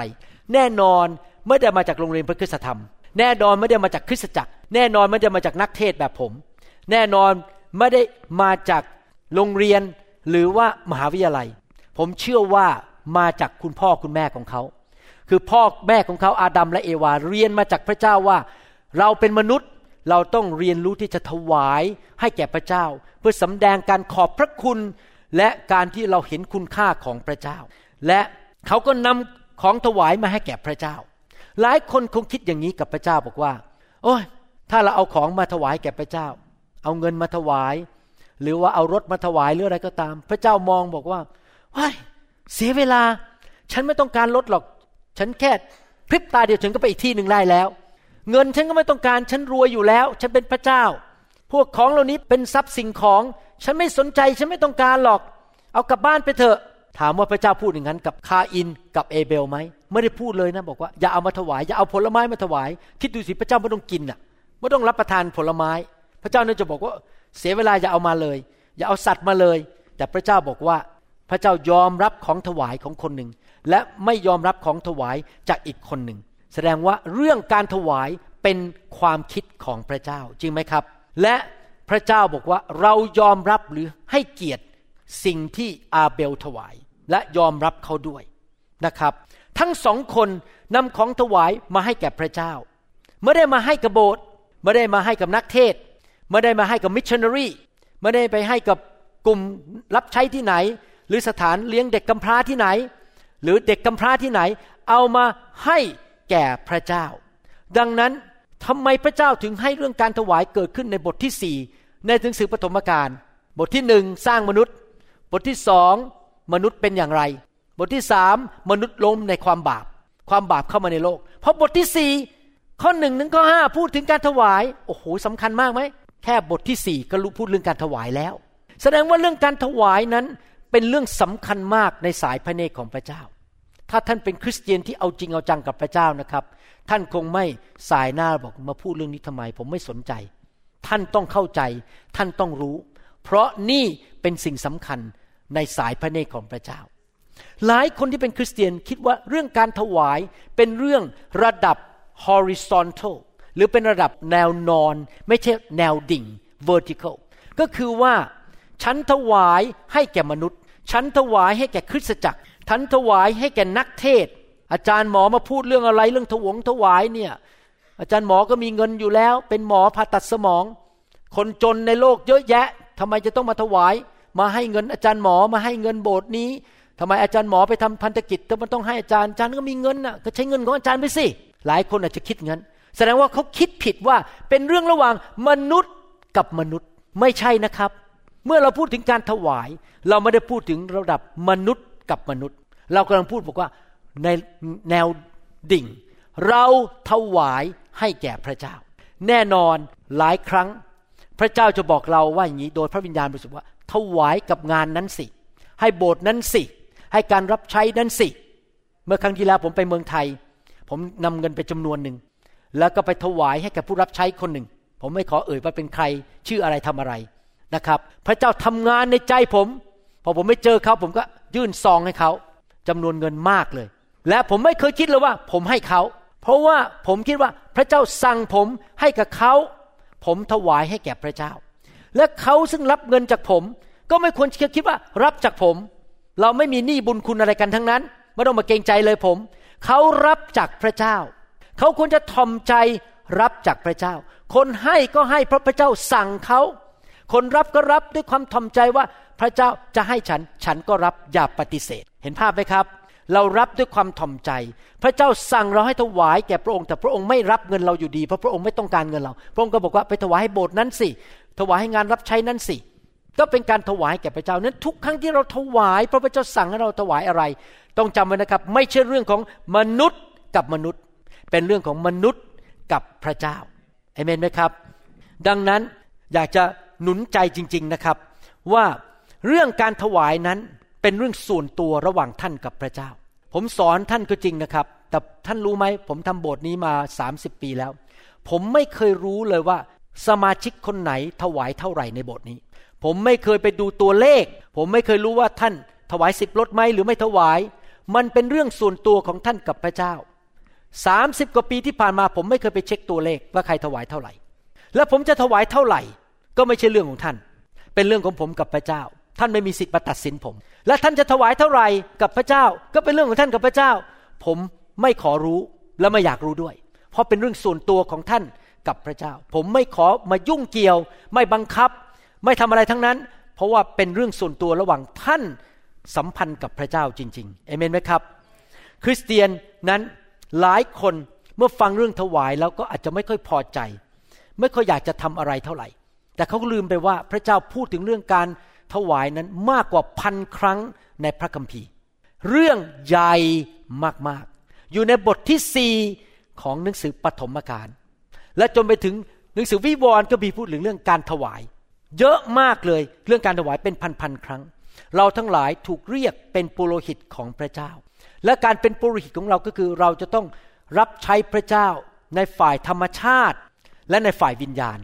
มันไปด้วยกันหมายความว่ายังไงเรารับใช้ฝ่ายธรรมชาติ รับใช้ฝ่ายธรรมชาติ ผมยกตัวอย่างว่า ผมนั่งพิมพ์คำสอน ผมถูกเรียกเป็นครู อาจารย์ดาเป็นพยานได้เลย ทั้งวันทั้งคืน ผมนั่งพิมพ์แต่คำสอน เตรียมคำสอนศึกษาพระคัมภีร์ เมื่อคืนก็จะเข้านอนเที่ยงคืนครึ่ง นั่งทำคำสอนอยู่ เขียนบทเรียนกลุ่มสามัคคีธรรมเช้าตื่นขึ้นมาทำคำสอนอีกละ เพราะว่าผมนี่ไงการทำคำสอนนี่คืออะไรเปิดพระคัมภีร์ศึกษาเป็นเรื่องฝ่ายธรรมชาติ ผมต้องจับคอมพิวเตอร์ ผมต้องเอดิตคำสอน เป็นเรื่องฝ่ายธรรมชาติ ผมต้องนั่งเครื่องบินบินไปเมืองไทยไปประกาศข่าวประเสริฐ เป็นเรื่องฝ่ายธรรมชาติ แต่มันเป็นเรื่องฝ่ายวิญญาณด้วยก็คือว่า ผมไปด้วยหัวใจอะไร สิ่งที่เราทำฝ่ายธรรมชาติ มันเป็นเรื่องฝ่ายวิญญาณ เพราะไปเกี่ยวข้องกับเรื่องหัวใจของเรา จริงไหมครับ พระเจ้าดูทั้งสองอย่าง ดูทั้งฝ่ายธรรมชาติว่า เราทำเต็มที่ไหม กับดูฝ่ายวิญญาณว่า หัวใจของเราเป็นอย่างไร ท่านก็รู้นะในโลกมันเป็นอย่างนี้นะครับ ท่านเดินเข้าไปเนี่ยเขาก็โอ้โหสวัสดีครับ เชิญครับโอ้โหเขาไนส์กับเรามากเลยนะเขาดีกับเรามากนะครับ แต่ว่าเหตุผลที่เขาดีกับเรามาก เพราะว่าเขารู้ว่าจะเอาเงินจะมาจ่ายเขาเราจะมาซื้อสินค้าของเขา มันเป็นเรื่องของหัวใจจริงไหมพระเจ้าอยากรู้ว่าที่เราทำเนี่ย เราให้กับพระเจ้าเนี่ย เราให้ด้วยความเชื่อหรือเปล่า เราให้ด้วยความรักหรือเปล่า เราให้ด้วยใจขอบพระคุณหรือเปล่า จิตใจเราเป็นอย่างไร พระเจ้าดูใจของเรามากกว่าความรู้ในสมองของเรา มากกว่าแค่การกระทำของเราเอเมนไหมครับ พระเจ้าดูหัวใจของเรา เรารักสอบอของเราไหมเราสัตย์ซื่อกับพี่น้องในโบสถ์ไหมเราเต็มที่ไหมในใจเรากับกองทัพที่พระเจ้าเรียกเราอยู่ พระเจ้าดูใจเรา เราอาจจะทำอะไรก็ได้เต็มที่เลยนะแต่หัวใจเราไม่ถูกต้อง นั่นฝ่ายวิญญาณมันผิด เราก็ไม่ได้ถวายสิ่งที่เราให้กับพระเจ้าฝ่ายวิญญาณที่พระเจ้ายอมรับ เราต้องทำเต็มที่จากทั้งฝ่ายร่างกายและฝ่ายจิตใจของเรา ทั้งวิญญาณเราก็ต้องถูก และการกระทำของเราก็ต้องถูก ทั้งสองเรื่อง พระเจ้ามองไม่ใช่แค่ของภายนอก พระเจ้ามองไปที่หัวใจเราด้วย อาเบลและคาอินนั้น เอาของถวายมาถวายให้แก่พระเจ้า และคำถามก็คือว่า เมื่อเขาถวายพระเจ้ายอมรับไหม และพระเจ้าพอพระทัยไหม่ ท่านเคยถามตัวเองไหมว่า สิ่งที่ท่านทำนั้น พระเจ้ายอมรับและพอพระทัยไหม่นะครับ ทั้งสองคนไม่ได้นำของถวายไปให้แก่ศิษย์วิบาล อาจารย์คริสจักรเอามาถวายให้แก่พระเจ้าทำไมพระเจ้าถึงไม่พอใจของถวายที่มาจากคาอิน ผมจำได้ว่าตอนเป็นคริสเตียนใหม่ ๆ มีคนมาสอนผมว่า โอ้ ที่พระเจ้าไม่พอใจเพราะจริงๆ พระเจ้าอยากได้สัตว์ อยากได้แกะ ไม่ได้อยากได้ผลไม้หรือผัก ตอนนี้ผมโตขึ้นมาในฝ่ายพระเจ้ามากขึ้น ผมเข้าใจว่าไม่ใช่เรื่องนั้น ไม่ใช่เรื่องว่าต้องเอาสัตว์มาถวายแก่พระเจ้า แต่ว่าปัญหามันเป็นแบบนี้จะเล่าให้ฟังจำเลยนะครับว่ายุคนั้นยังไม่มีกฎของโมเสส ในยุคนั้นไม่มีแม้แต่เงิน ไม่มีแม้แต่เช็ค ไม่มีเครดิตการ์ดนั้นเขาเอาของถวายมาจากไหนล่ะครับ ก็สิ่งที่เขาหากินมาได้ล่ะ สิ่งที่เขาผลิตขึ้นมาทำขึ้นมาเอามาให้แก่พระเจ้า คาอินเป็นคนปลูกต้นไม้ก็เอา ผลไม้และผักพืชมาให้แก่พระเจ้า ไม่ได้ผิดอะไรที่เอาผลไม้และผักพืชมาให้แก่พระเจ้า ส่วนอาเบลเป็นคนเลี้ยงสัตว์ก็เอาแกะที่สวยงามมาให้แก่พระเจ้า ปัญหามันเป็นอย่างนี้ มันไม่ใช่เรื่องผลไม้นั้น หรือผักนั้น ปัญหาคืออย่างนี้ คาอิน เดินเข้ามาในห้องเก็บผลไม้ของเขาเฮ้ยวันนี้ต้องถวายกับพระเจ้าแล้ว อีกแล้ว โอเคอะยกขึ้นมานี้ ยกตะกร้านี้ขึ้นมาเทพระเจ้า โอเคนะ เนี่ย ลไม้กับผัก คาอินไม่ได้เลือกผลไม้ที่ดีที่สุดที่เขามี คาอินไม่ได้เลือกสิ่งที่ออกมาเป็นผลแรกที่เขาบอกว่าอันเนี้ยถ้าไปขายเนี่ยจะได้ราคาแพงมาก เขาเลือกแบบชุยๆ ของเหลือเดน แล้วก็ทำไปแบบตามพิธี ก็ฉันต้องถวายก็ถวายละ ก็จะให้กับพระเจ้า พระเจ้าไม่ได้มองที่ของถวายนะ พระเจ้ามองที่ใจเขาว่า คาอินไม่ได้ให้ด้วยใจ คาอินทำไปตามหน้าที่ ทำไปตามประเพณี เขาทำกันเราก็ทำกันอย่างนั้นเป็นต้น ส่วนอาเบลต่างกัน อาเบลเลี้ยงแกะ เดินเข้าไปในฝูงแกะ มองไป โอ้ยแกะตัวนั้น สวยมาก เป็นลูกแกะออกมารุ่นแรก สวยที่สุด ขนก็งาม สีก็สวย หูก็ดูเรียบร้อยเท่ากันทั้งสองข้าง ตาก็ไม่เข ตัวก็อ้วนพีดี ถ้าขายตัวเนี้ยโอ้โหไปขายที่ตลาดได้เงินเยอะแน่ๆเลย เพราะเป็นแกะที่ขนมันฟูออกมาภาษาอังกฤษเรียกว่า fluffy fluffy very fluffy very beautiful สวยแล้วมันขนมันงามมาก ถ้าเอาไปที่ตลาดทุกคนต้องซื้อตัวนี้แน่ ๆ แล้วซื้อในราคาแพงด้วย แล้วอาเบลก็ เลือกแกะตัวนี้ออกมาแล้วก็คิดในใจข้าแต่พระเจ้า ลูกขอบพระคุณพระองค์ที่พระองค์สร้างลูกขึ้นมา ลูกไม่ได้มาจากลิง ลูกไม่ได้มาจากมดจากแมว และพระองค์ให้ลมหายใจลูกทุกๆวัน หัวใจลูกยังเต้นอยู่ ไม่หัวใจวายตาย ก็เพราะพระองค์ทรงดูแลลูก ที่แกะของลูกผลิตดอกออกผลมีลูกมาเยอะแยะ เลิกไปขายได้เงินที่ลูกร่ำรวยอยู่วันนี้ ก็เพราะพระเจ้า พระองค์อวยพรลูก พระองค์ปกป้องแกะของลูกจากสิงสาราสัตว์ที่จะมากินมัน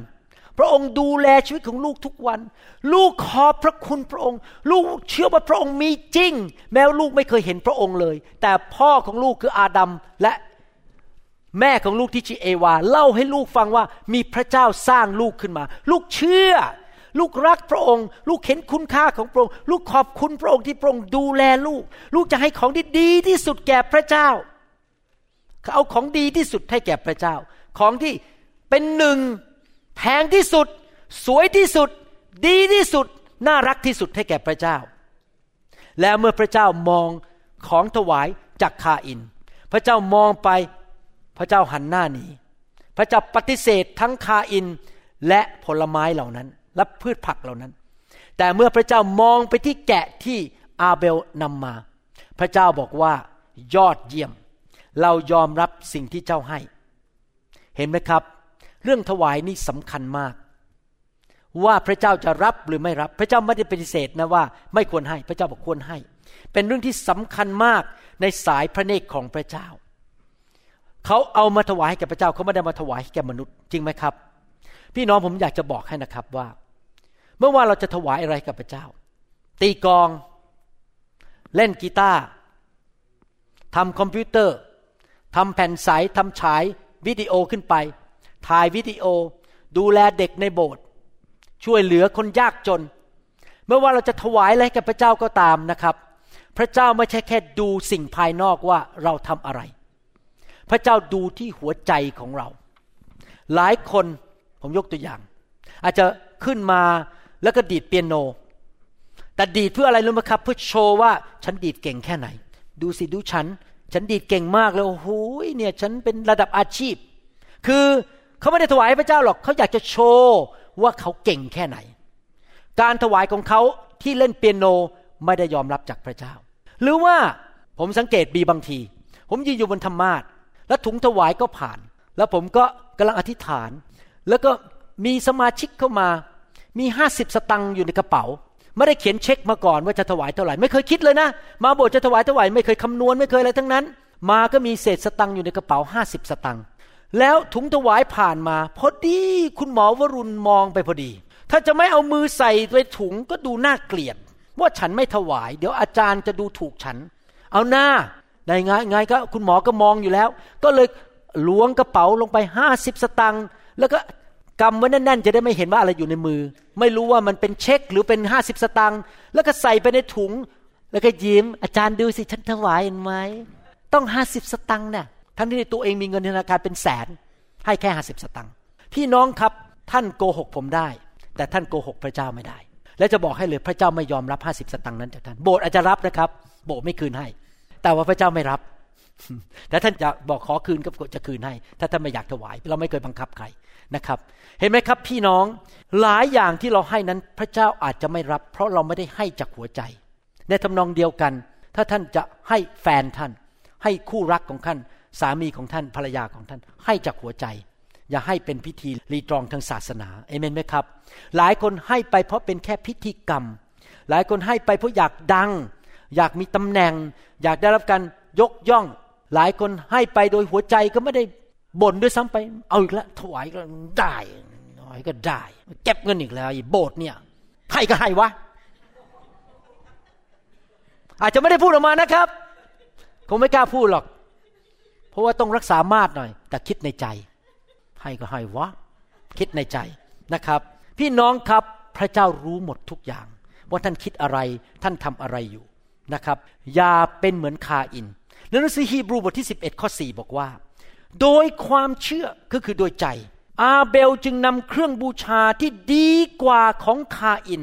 มาถวายแด่พระเจ้า โดยทางความเชื่อนั้น ท่านได้รับการรับรองว่าเป็นคนชอบธรรม พระเจ้าทรงรับรองของถวายของท่าน แม้ว่าอาเบลตายไปแล้ว เดี๋ยวเราจะศึกษาต่อข่าวหน้าว่าอาเบลถูกคาอินฆ่าตายมันขนาดนั้นแหละครับ เรื่องถวายนี่ ถ้าโกรธมากๆนี่ฆ่าคนได้เลยนะ เอาไปด่าเอาไปโจมตี แช่งเขาให้มันตายไปซะเลยนั่นเกิดขึ้นนะครับ ผมก็โดนมาแล้วคนด่าผมเนี่ยพยายามให้ผมเจ๊งให้ได้ เพราะโมโหที่ผมเทศความจริงนะครับ พระเจ้าทรงรับรองของถวายท่าน แม้ว่าอาเบลตายไปแล้ว แต่โดยทางความเชื่อท่านยังพูดอยู่ หลายพันปีผ่านไปแล้ว เรื่องของอาเบลก็ยังถูกสอนกันอยู่ในคริสตจักรทั่วโลกเป็นประจำว่าผู้ชายคนนี้รักพระเจ้า และถวายด้วยใจที่ถูกต้องด้วยใจแห่งความเชื่อจริง ๆ เขาให้ด้วยใจที่เชื่อ ใจที่รักพระเจ้า ให้เกียรติพระเจ้า เห็นคุณค่าและขอบคุณพระเจ้าจริง ๆ เขาให้ของที่ดีที่สุด แก่พระเจ้าคำถามที่ผมอยากจะถามพี่น้องตอนนี้ แล้วผมคิดว่าพี่น้องรู้คำตอบ ฟังดีๆนะครับคำถามสำคัญมาก จริงไหมว่าหัวใจของท่านเกี่ยวข้องกับการประพฤติของท่าน พี่น้องครับ ท่านจะพูดปากหวานเท่าไหร่ก็ตาม พระเจ้ารู้หมด เพราะจริง ๆแล้ว สิ่งที่อยู่ในใจท่านมันจะสำแดงออกมาที่การกระทำของท่าน ถ้าท่านรักพระเจ้ามากๆ ถ้าท่านเกรงกลัวพระเจ้าจริง ๆ ถ้าท่านอยู่เพื่อพระเจ้าจริง ๆ เชื่อสิครับคำพูดของท่านไม่ใช่พูดอย่างเดียว การกระทำของท่าน ท่านจะทำดีที่สุดให้กับพระเจ้า ท่านจะถวายของที่ดีที่สุดให้กับพระเจ้า ท่านจะไม่บน่นท่านจะไม่เกเร เหมือนกันพี่น้องในโบสถ์ท่านรักผมมากแค่ไหน แล้วหลังนี้ผมพูดกับอาจารย์ดาบอกว่าอมองไปในโลกนี้นี่พูดจากใจนะ มองไปในโลกนี้นะ หาสอบอยากมาก pastor evangelist teacher prophet evangelist พวกผู้นำที่นำคนของพระเจ้าเนี่ย เป็นเหมือนกับเพชรเลย หายากมากเลย ของดีๆเนี่ย พระเจ้าส่งลงมาในโลกนี้น้อยมากเลย ในโลกหาสอบอยากมาก หาสอบอที่รักพระเจ้า สัตย์ซื่อกับพระเจ้าสอนความจริงยากมากในโลกนี้มันเหมือนกับเป็นงมเข็มในมหาสมุทรเลยนะครับ แล้วพระเจ้าก็ประทานของขวัญนนี้ให้แก่โบสถ์ของเรา และถามว่าท่านรักสอบอท่านไหม ผมจะบอกให้ว่า เราจะรู้ได้ไงว่าท่านรัก หรือท่านเห็นคุณค่า ไม่ต้องรักก็ได้นะ ไม่ต้องรักผม เพราะผมอาจจะไม่ค่อยน่ารักเท่าไหร่ วันนี้มีคนมาว่าผมบอกว่าผมไม่ค่อยชมเท่าไหร่ ผมยืนนี่งงเลยผมโดนว่า หมอคุณหมอไม่ค่อยชมเลยอะ่ะมีแต่เทศ อาจารย์ดาก็ปลอบใจผมบอกว่า เออ ก็ไม่เป็นไรนะแต่ผมบอกว่าที่จริงไม่ได้ชมเลยเมื่อวานนี้เพิ่งนวดให้เขาอะ่ะเขานั่งอยู่ผมไปนวดไหล่เขาอะ่ะ ก็นี่ก็คือชมแบบว่าฉันรักคุณอะ่ะ แต่ผมไม่ได้พูดจากปากผมใช้วิธีนวดอะ่ะ ผมโดนว่าว่า พี่น้องครับ ถ้าเราเห็นคุณค่าบางอย่าง การกระทำมันจะออกมา จริงไหมใครมีแหวนเพชรบ้างในห้องนี้ไม่ต้องยกมือ อยากจะถามว่าท่านเก็บแหวนเพชรยังไงครับ เก็บยังไงครับ เก็บอย่างดีในตู้เซฟจริงไหมท่านคงไม่เอาแหวนเพชรไปวางไว้ที่โถส้วม แล้วอยู่ดีมันก็ไหลตกลงไปในโถส้วมแล้วก็หายไป เหมือนกันถ้าท่านเห็นคุณค่าของพระเจ้า ถ้าท่านเห็นคุณค่าของผู้นำของท่านสอบอของท่าน เชื่อสิครับท่านจะประครบประงม ท่านจะดูแล อย่างดีเยี่ยมเลย เพราะว่าการกระทำของท่านบ่งถึงใจของท่าน อาเบลเห็นคุณค่าของพระเจ้ามาก เอาของที่ดีที่สุดมาให้พระเจ้า แล้วพระเจ้าก็พอพระทยัย คนในโลกมีหลายประเภท ดูอีกประเภทหนึ่ง ผมหวังว่าท่านจะไม่อยู่ในบริษัทของคนพวกนี้ บริษัทของคนที่ชื่อคาอิน และบริษัทของคนที่ชื่ออานาเนียและซับฟิรา กิจการบทที่ห้าข้อหนึ่งถึงข้อห้าพูดถึงการถวายอีกแล้ว มีกี่บทที่สี่ในหนังสือปฐมกาลนี่แค่บทที่ห้าในหนังสือกิจการนะครับ ในหนังสือกิจการบทที่สี่เนี่ยพูดถึงผู้ชายคนหนึ่งชื่อบานาบัส บานาบัสเนี่ยมีที่ดินตกเป็นมรดกมาหลายชั่วอายุคน ขายที่ดินนั้นทั้งหมด แล้วเอาเงินทั้งหมดทั้งก้อนนั้นอะมาให้แก่พระเจ้าโดยวางที่เท้าของอัครทูต ทั้งหมดร้อยเปอร์เซนเพราะบานาบัสคิดว่าพระเจ้าของฉันดีกับฉัน ฉันรักพระเจ้า พระเจ้าสำคัญมากกว่าที่ดินของฉัน พระเจ้าสำคัญมากกว่าเงินของฉัน ฉันรักพระเจ้ามากกว่าทุกสิ่งในโลกนี้ ดังนั้นฉันไม่เสียดายที่จะให้แก่พระเจ้าเงินทั้งหมดนั้น เขาเอาให้แก่พระเจ้าทั้งหมดด้วยใจจริงใจ ด้วยใจแห่งความเชื่อ ด้วยใจแห่งความรักและเห็นคุณค่า พระเจ้ายกย่องเขาให้เขาออกไปทำงานกับอาจารย์เปาโล ถูกบันทึกไว้ในพระคัมภีร์ พอเขามีชื่อเสียงขึ้นมาในโบสถ์ว่าโอ้โหผู้ชายคนนี้พระเจ้ายกย่อง ก็มีผู้ชายผู้หญิงสองคนสามีภรรยา อยากเลียนแบบบ้างว่า จะได้มีชื่อเสียงในโบสถ์บ้างสองคนนั้นชื่อว่าอานาเนียและภรรยาซัฟฟิรา แต่มีชายคนหนึ่งชื่ออานาเนีย และภรรยาชื่อซัฟฟิรา ขายที่ดินของตนเลียนแบบบารนาบัสเนี่ยอยากจะดังบ้าง แล้วเก็บเงินค่าที่ดินส่วนหนึ่งไว้ คือยักยอกไว้ ภรรยาของเขาก็รู้ด้วย ผมอยากจะบอกพวกผู้หญิงภรรยาทั้งหลาย ถ้าท่านแต่งงานแล้วนะครับ ถ้าสามีของท่านเกเรนะครับ ขอให้ท่านเตือนสามีของท่าน อย่ายอมให้เขาทำบ้าๆบอๆอาจารย์ดาเนี่ยช่วยผมมากเลย บางทีผมทำพลาด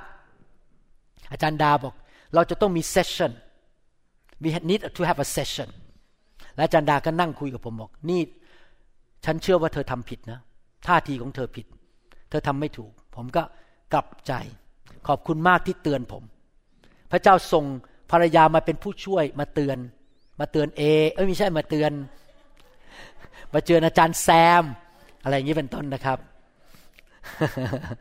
นะครับ ผู้หญิงต้องยืนจัดอยู่ในความจริงนะครับ ต้องเตือนสามีถ้าสามีทำผิด แต่ปรากฏว่าซัฟฟิราไม่เตือนสามี ส่วนภรรยาของเขาก็รู้เห็นด้วย ไม่ยอมเตือน ส่วนอีกส่วนหนึ่งนั้นเขาน มาวางไว้ที่เท้าของอัครทูต เปโตรจึงถามว่าอานาเนียทำไมซาตานจึงควบคุมใจของเจ้าให้โกหกต่อพระวิญญาณบริสุทธิ์ และทำให้เจ้าเก็บค่าที่ดินส่วนหนึ่งไว้ อยากจะถามคำถามว่า เราเป็นคริสเตียนที่เต็มล้นด้วยพระวิญญาณผู้ประสาทแปลกๆอยู่ในโบสถ์ที่ดีสอบอดีมากมีอัครทูตอยู่ในโบสถ์เป็นไปได้ไหมถามนะครับ ที่ซาตานทำงานในใจของท่าน เป็นไปได้ไหมว่าที่คริสเตียนในโบสถ์ที่อยู่ในโบสถ์ดีๆซาตานหลอกลวงและทำผิดได้ เป็นไปได้ อย่ามาโทษผม ท่านรับผิดชอบตัวเอง ว่าท่านยอมให้ซาตานมาครอบงำท่าน และท่านฟังเสียงที่ผิด และทำให้ท่านล้มเหลวในชีวิต อยากหนุนใจเอาพระวจนะเป็นหลัก อย่าเอาเสียงของมนุษย์ หรือเสียงของซาตานซาตานทำงานในจิตใจของอนาเนีย เมื่อที่ดินยังอยู่กับเจ้าเป็นของเจ้าไม่ใช่หรือ เมื่อขายแล้วเงินก็ยังอยู่ในสิทธิอำนาจของเจ้าไม่ใช่หรือ มีอะไรที่ทำให้ใจของเจ้าคิดทำอย่างนี้ก็คือโกงพระเจ้า โกหกพระเจ้า เจ้าไม่ได้โกหกมนุษย์ แต่โกหกพระเจ้า เมื่ออนาเนียได้ยินคำเหล่านั้น ก็ล้มลงและสิ้นใจขอใส่วงเล็บไว้ข้างหลังตาย ทุกคนที่รู้เรื่องก็เกิดความเกรงกลัวอย่างยิ่ง อานาเนียกับซัฟฟิรา ล้มลงบนพื้นตายคาที่ถูกตัดสินโดยพระเจ้าทันที อะไรล่ะครับที่เป็นจุดชนวนให้สองคนนี้ถูกลงโทษโดยพระเจ้า เรื่องการถวาย เห็นไหมเรื่องการถวายสำคัญมาก เขาถวายแต่ถวายด้วยใจไม่ถูกต้องคือว่าเขาอยากได้ชื่อเสียง เขาโกหกกับพระเจ้าเขาคิดว่าเปโตรคงไม่รู้เรื่องบ้าง พี่น้องครับผมก็ไม่รู้ว่าพี่น้องทำอะไร แต่พระเจ้ารู้หมดทุกอย่าง พระเจ้าเห็นทุกอย่าง เห็นทุกอย่างที่ท่านทำท่านถวายเงินเท่าไหร่ ท่านสัตย์ซื่อกับพระเจ้าไหมพระเจ้าเห็นหมด แล้วเขาโกหกพระเจ้าว่าเขาให้หมด พระเจ้าบอกว่าเราไม่ได้บังคับเจ้าให้ขายที่ดินนะ เจ้าขายเองอะเราไม่ได้บังคับเจ้าว่าเจ้าต้องให้ทั้งหมด ถ้าเจ้าอยากจะให้แค่สิบเปอร์เซ็นห้าสิบเปอร์เซ็นเราก็ไม่บังคับเจ้า แต่อย่ากโกหก อย่ามาหลอกลวงว่าให้หมด แต่เขาโกหกเขาหลอกลวงว่าเขาให้หมด แล้วเก็บส่วนหนึ่งไว้ตัวเขาเอง และเกิดอะไรขึ้นครับ พระเจ้าเห็นว่าหัวใจเขาไม่ถูกต้อง พระเจ้า take serious about the offering God takes seriously the offering อย่ามาเล่นเล่นกับพระเจ้าไม่ได้ พี่น้องครับตั้งแต่ผมเป็นคริสเตียนใหม่ ๆ เลย ปีสองปีแรก ผมตั้งบัญชีไว้บัญชีหนึ่ง บัญชีนี้ผมไม่แตะเลย ชื่อเป็นภาษาอังกฤษว่า charitable account charitable account ก็คือบัญชีสำหรับถวายทรัพย์ให้แก่พระเจ้า ผมรับเงินเดือนเข้ามา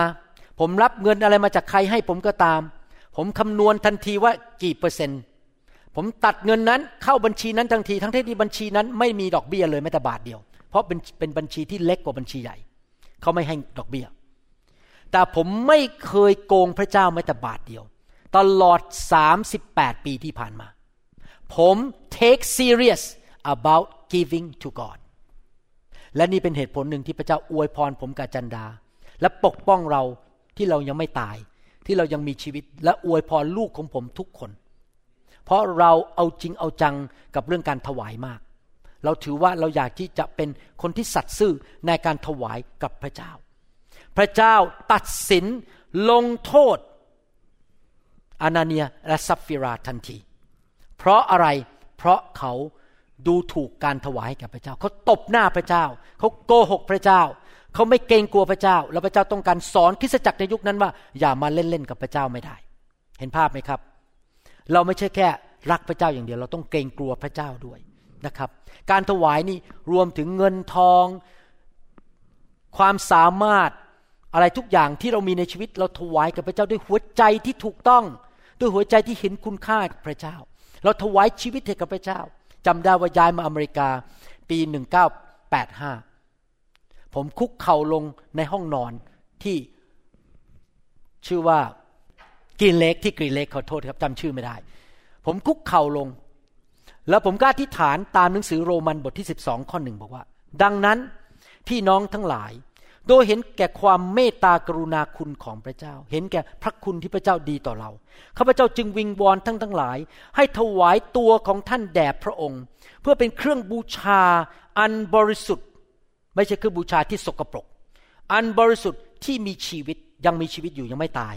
เป็นที่พอพระทัยก็คือเป็นที่ยอมรับจากพระเจ้า ซึ่งเป็นการนมัสการโดยวิญญาณจิตของท่าน พี่น้องครับ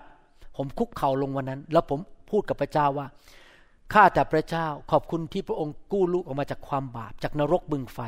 พระองค์ส่งลูกมาอเมริกาได้งานทำที่มหาวิทยาลัยวอชิงตันให้ได้งานดีเลี้ยงดูลูก ใช้หนี้ให้ลูกทำทุกสิ่งทุกอย่างให้แก่ลูก ลูกขอถวายทั้งชีวิตนี้ให้แก่พระองค์ พระองค์อยากให้ลูกทำอะไร ลูกยอมหมดทุกอย่าง จะเหนื่อยแค่ไหน จะโดนคนเกลียดหน้าคนปฏิเสธ เสียเพื่อน อะไรก็ตามลูกไม่สนใจลูกจะเอาพระเจ้าก่อนลูกขอถวายชีวิตนี้เป็นเครื่องบูชาอันบริสุทธิ์ให้แก่พระองค์ และตั้งแต่วันนั้นปี 1985 ผมก็ยังทำอยู่จนถึงปัจจุบันนี้ ผมยอมพระเจ้าทุกเรื่องหมดพระพระเจ้าเรียกผมทำอะไร เพราะผมอยากจะถวายเครื่องบูชาให้แก่พระเจ้านั่นคือชีวิตของผมเงินทองทรัพย์สินของผม ถวายให้แก่พระเจ้าสุดหัวใจ เราจะทำให้พระเจ้าพอใจได้ยังไง ให้ยอมรับเรา ฮีบรูบทที่ 11ข้อ6บอกว่า แต่ถ้าไม่มีความเชื่อแล้ว จะเป็นที่พอพระทัยพระเจ้าไม่ได้เลย เพราะว่าผู้ที่จะมาเฝ้าพระเจ้านั้น ต้องเชื่อว่าพระเจ้ายังทรงดำรงพระชนอยู่ ถ้าท่านเชื่อว่าพระเจ้ายังทรงพระชนอยู่ ท่านเชื่อไหมว่าพระเจ้าเห็นทุกอย่างที่ท่านทำเชื่อไหมครับ ท่านหลบมนุษย์ได้นะ ท่านหลบผมไม่ได้ แต่ผมบอกให้นะครับ นี่เป็นความจริงที่ผมผ่านมาสามสิบปี สามสิบแปดปี ไม่มีสิ่งใดในความมืดที่จะไม่ถูกเปิดเผย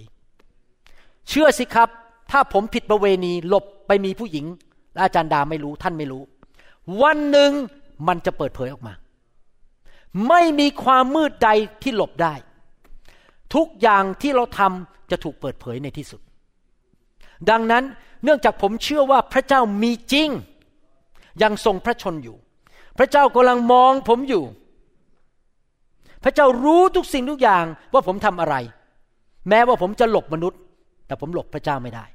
และพระเจ้ารู้เข้าไปในใจผมด้วยว่า ผมคิดยังไงกับลูกแกะ ผมคิดยังไงกับโบสถ์นี้ ผมคิดอย่างไรกับผู้นำของผม พระเจ้ารู้หมดทุกอย่าง ผมขอเป็นผู้ที่ยืนอยู่ต่อหน้าพระเจ้าแล้วพระเจ้ามองมาบอกว่า เราพอใจเจ้ามาก เจ้ารักเราจริง ๆ เจ้ามือสะอาด ใจบริสุทธิ์เจ้าไม่มีเล่กระเทอะไรกับสมาชิก เจ้าไม่ได้ทำอะไรเพื่อผลประโยชน์ของตัวเอง เจ้ารักลูกแกะของเราจริง ๆ เจ้ารักผู้นำของเราที่ดูแลเจ้า ผมรักผู้นำของผมมากที่เคยดูแลผม ส่วนใหญ่ตายไปหมดแล้ว ตอนนี้ก็อายุมากเสียชีวิตไปหมดแล้ว ผมรักพวกเขา ผมต้องรักษาหัวใจของผมจริง ๆ หัวใจแห่งความเชื่อ ผมเชื่อว่าพระเจ้ายังทรงพระชน และพระเจ้าเห็นทุกอย่างในชีวิตของผม พระเจ้าไม่ได้บังคับให้นาอานาเนียกับซับฟิราขายที่ดิน พระเจ้าไม่เคยบังคับ พระเจ้าไม่ได้บังคับว่าเขาต้องให้หมด พระเจ้าไม่บังคับเรา เมื่อวันก่อนนั้น มีคนเขียนมาถามผมทางไลน์บอกว่า อาจารย์หมอช่วยดูชี้ให้ดูหน่อยว่า พระคัมภีร์บอกว่าพระเจ้าควบคุมครอบครองชีวิตเราอยู่ตรงไหนผมไม่เคยเทศนะว่าพระเจ้าครอบคุมควบคุมชีวิตเรา ผมตอบไปบอกว่า พระเจ้าไม่ได้ควบคุมชีวิตเรา พระเจ้าให้อิสระเราจะทำอะไรก็ได้ แต่ว่าเราต้องตัดสินใจเองว่าข้าพเจ้าจะให้มือของนี้แก่พระเจ้า ตาของข้าพเจ้าแก่พระเจ้า ใจเงินการแต่งงานความสัมพันธ์ทุกอย่างข้าพเจ้ามอบให้พระเจ้าแล้วพระเจ้าถึงมาอวยพรสิ่งต่างๆ เหล่านั้น เราต้องตัดสินใจเองว่าเราจะให้กับพระเจ้าหรือเปล่า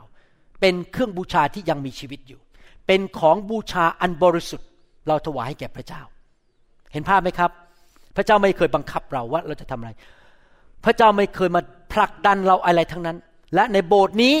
เราก็จะไม่ผลักดันอะไรพี่น้องทั้งนั้น เราจะไม่บังคับพี่น้องว่า อย่าทำอย่างงู้นทำอย่างนี้ทำนู่นทำนี่ ผมอยากให้พี่น้องทำออกมาจากหัวใจทุกเรื่อง ผมจะไม่ประนามพี่น้อง ผมจะไม่โกรธพี่น้อง ผมจะไม่ถือเรื่องส่วนตัวอะไรทั้งนั้น เพราะถ้าพระเจ้ายังบังคับพี่น้องไม่ได้ ผมก็บังคับพี่น้องไม่ได้ พี่น้องก็ต้องตัดสินใจเองว่าจะทํำยังไงกับชีวิต หัวใจท่านจะเป็นไง ท่านก็ต้องรับผิดชอบตัวเอง ผมมีหน้าที่เป็นตัวอย่าง สอนหนุนใจ แต่ถ้าท่านไม่อยากจะให้กับพระเจ้าบางส่วนในชีวิตยังเก็บไว้ยังไม่ยอมไม่ยอม ก็เป็นเรื่องของท่านกับพระเจ้า ผมไม่เกี่ยว ผมไม่ตัดสินด้วย แล้วไม่ว่าไม่ชี้หน้าว่าใครทั้งนั้น เพราะทุกคนต้องรับผิดชอบตัวเอง เห็นเห็นภาพไหมครับ นั่นแหละครับ แต่ปรากฏว่าปัญหามันเป็นอย่างนี้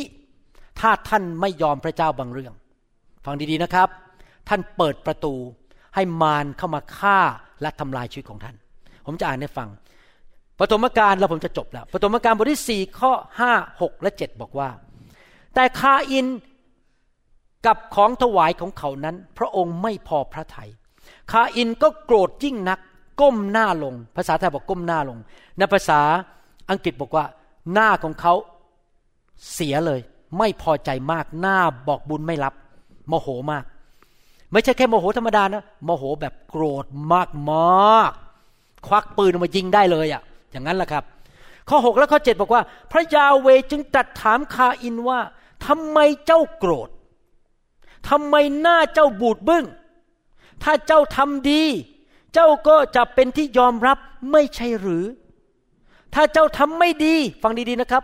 บาปก็หมอบอยู่ที่ประตู อยากจะตะคุบเจ้า เจ้าจะต้องเอาชนะบาปนั้นให้ได้ หมายความว่ายังไง เรื่องการถวายชีวิตของเราให้กับพระเจ้าเป็นเรื่องใหญ่มาก ไม่ใช่เรื่องเงินอย่างเดียว ถ้าเราฟังดีๆนะครับ ถ้าเราไม่ยอมบางเรื่องในใจของเราให้แก่พระเจ้า เช่นเรื่องเงิน เรื่องเพศตรงข้าม เรื่องการรับใช้ เรื่องการให้อภัยคน เรื่องอะไรก็ตามเราไม่ยอมให้ พระเจ้าพยายาม มาเตือนเรามาหนุนใจเรามาพูดกับเรา เอาคำเทศนามาให้เราฟัง อะไรต่างๆ แล้วเราก็ไม่ยอมไม่ยอมไม่ยอม พระเจ้าเตือนบอกว่า ไอ้ผีร้ายวิญญาณชั่วที่นำบาป มันมาเคาะอยู่ที่หน้าประตู และถ้าเราไปเรื่อยๆ ประตูมันจะเปิดออก แล้วมันจะเข้ามาทำลายชีวิตของเราดังนั้นเราต้องปฏิเสธมัน เราต้องกลับใจให้เร็วที่สุด ยอมพระเจ้าให้เร็วที่สุด เพื่อเราจะได้ปกป้องตัวเองไม่ให้ผีมันมาทำลายชีวิตของเรา มาทำลายลูกของเราครอบครัวของเรา เราจะต้องปกป้องโดยการกลับใจทำสิ่งที่ถูกต้อง ให้เร็วที่สุดที่จะเร็วได้ เลิกทำตามใจของตัวเอง พี่น้องครับ ผมจะบอกให้คำสอนในโลกนี้ เมื่อเช้านี้มีชาวจีนคนหนึ่งมาคุยกับผมว่า ขอบคุณมาก นี่เล่าให้ฟังเล่นๆ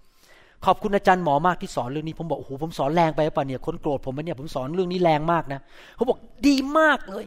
เป็นคนจีน ดีมากเลยที่สอนเรื่องนี้เขาบอกว่าตอนนี้ แนวโน้มในโลกส่วนใหญ่ ในสหรัฐอเมริกานั้น จะสอนเป็นแบบนี้ว่าทนทำอะไรก็ได้พระเจ้ากูอวยพรคุณลูกเดียว พระเจ้าจะให้ของเดียวคุณลูกเดียว คุณทำอะไรก็ได้ คุณไม่ต้องไปกังวลใจ เพราะอะไรรู้ไหมครับคำสอนนั้นขาดไปเรื่องหนึ่ง เพราะว่านักเทศชาวต่างชาติส่วนใหญ่ไม่รู้เรื่องผี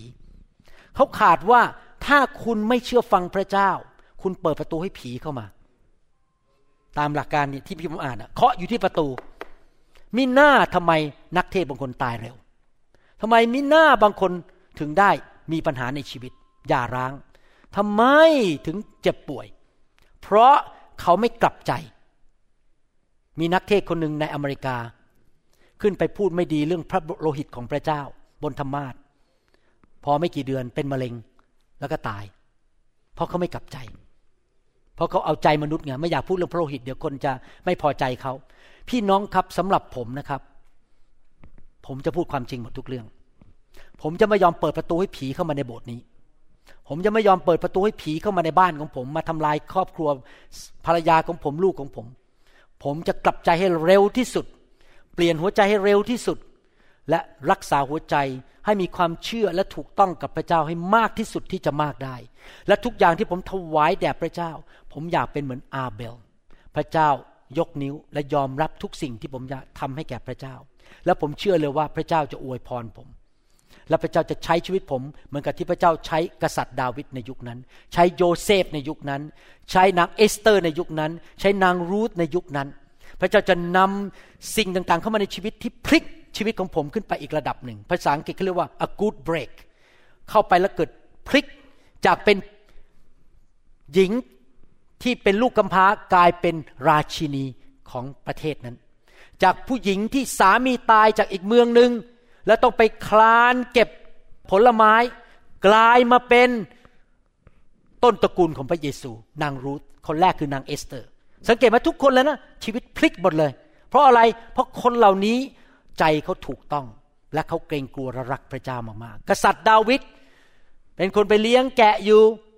พระเจ้าส่งซามูเอลเข้ามาในบ้านของพ่อเขาพลิกเลยภายในวันเดียว จากผู้เลี้ยงแกะธรรมดากลายเป็นกษัตริย์ของประเทศอิสราเอล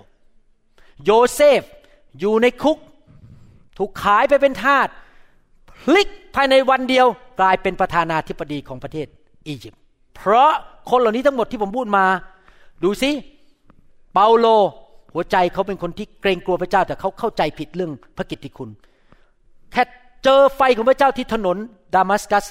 เท่านั้นเอง กลับจรปัดจากนักฆ่าคริสเตียนกลายเป็นอัครทูตที่ยิ่งใหญ่ที่ถูกบันทึกไว้ในพระคัมภีร์และได้ไปสวรรค์ไปพบพระเยซูแล้วกลับมาอธิบายให้โลกฟัง พี่น้องครับผมอยากเป็นคนนั้นในยุคนี้ผมอยากรักษาใจให้ถูกต้อง ผมอยากเกรงกลัวพระเจ้า ผมไม่อยากเล่นเล่นกับพระเจ้า ผมอยากให้พระเจ้าแตะต้องชีวิตของผม พลิกชีวิตของผม พาผมไปอีกระดับหนึ่ง ให้เป็นเหมือนกับคนที่ถูกบันทึกไว้ในพระคัมภีร์เหล่านั้น เห็นภาพไหมครับ ขอถวายชีวิตให้แก่พระเจ้า เป็นเครื่องบูชาอันบริสุทธิ์ครับ ผมจะเทศเรื่องนี้เรื่องเกี่ยวกับการพลิกชีวิตเนี่ยประมาณเดือนมิถุนายนผมจะเทศเรื่องนี้ให้พี่น้องฟังผมจะยกตัวอย่างให้ฟังนะครับกำลังเขียนคำสอนออกมาอยู่ตอนนี้ ขอบคุณพระเจ้านะครับ ให้เราร่วมใจกันทิฏฐาน ข้าแต่พระบิดาเจ้า แล้วขอขอบพระคุณพระองค์ ที่พระองค์ทรงสอนเรา ลูกรู้ว่าคำสอนนี้ อาจจะหนักสำหรับคนบางคน อาจจะยอมรับไม่ได้สำหรับคนบางคน เพราะเขายังรักโลกอยู่ เขายังไม่มอบชีวิตของเขาให้พระเจ้าสุดหัวใจ แต่ลูกหวังว่า ลูกเชื่อว่า พระวิญญาณบริสุทธิ์จะทำงานในใจของเขา ให้เขา ไม่เป็นเหมือนกับคริสเตียนที่เลาดีเซีย ที่อุ่นๆกับพระเจ้า ที่เป็นหญิงแพทย์สยาที่ทรยศต่อพระเจ้า ไม่รักพระเจ้าสุดใจ